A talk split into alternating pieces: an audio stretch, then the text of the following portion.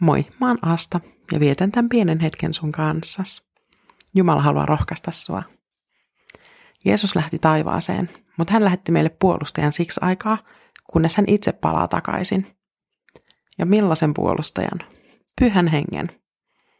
Apostoli Paavali lähetti pari kirjettä Timoteokselle, jota Paavali kutsuu kirjeen alussa pojakseen, mutta ymmärtääkseni kyseessä oli hengellinen vanhemmuus. Toisen kirjan luvussa yksi ja kesä seitsemän Paavali kirjoittaa näin.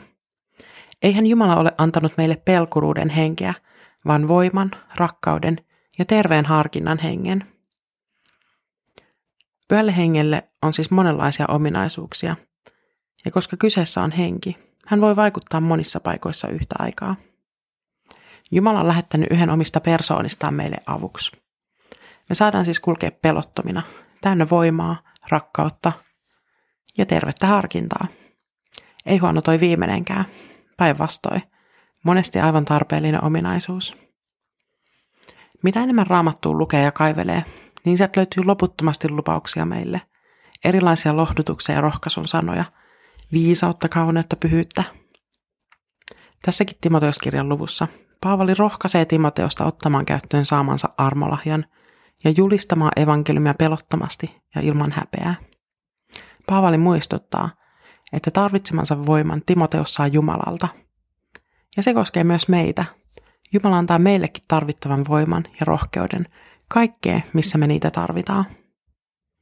Erityisesti meidän tehtävä on tietenkin julistaa evankeliumia. Mutta se on sellainen tehtävä, että aika usein tarvitaan ensin tervettä harkintaa, missä ja milloin me voidaan julistaa. Ei siementäkään viskata suoraan peltoon, vaan maata täytyy ensin muokata.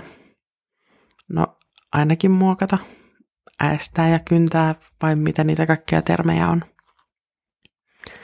Joskus se vastaanottajan sydämen peltomaa on jo muokattu kyntö valmiiksi, ei kun istutus valmiiksi, ja hän vaan odottaa, että joku tipauttaisi sen evankeliumin siemenen hänen sydämeensä.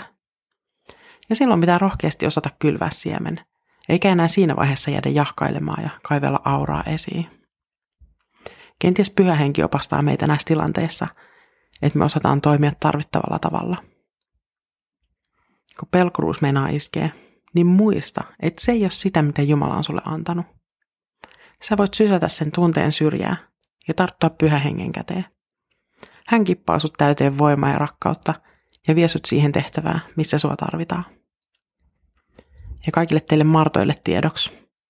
Joskus se, missä teitä tarvitaan, on lepohetki.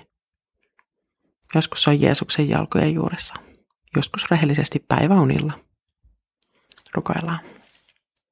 Jeesus, sä et jättänyt jälkeesi pelkuruuden henkeä, vaan aivan toisenlaisen hengen ja puolustajan. Kiitos siitä. Kulje mun kanssa tänäänkin. Mä haluan kulkea mulle tarkoitettuun tehtävään. Oli se sitten iso tai pieni. Pyhän hengen voimassa. Täynnä voimaa ja rakkautta. Aamen. Siunausta sun päivää.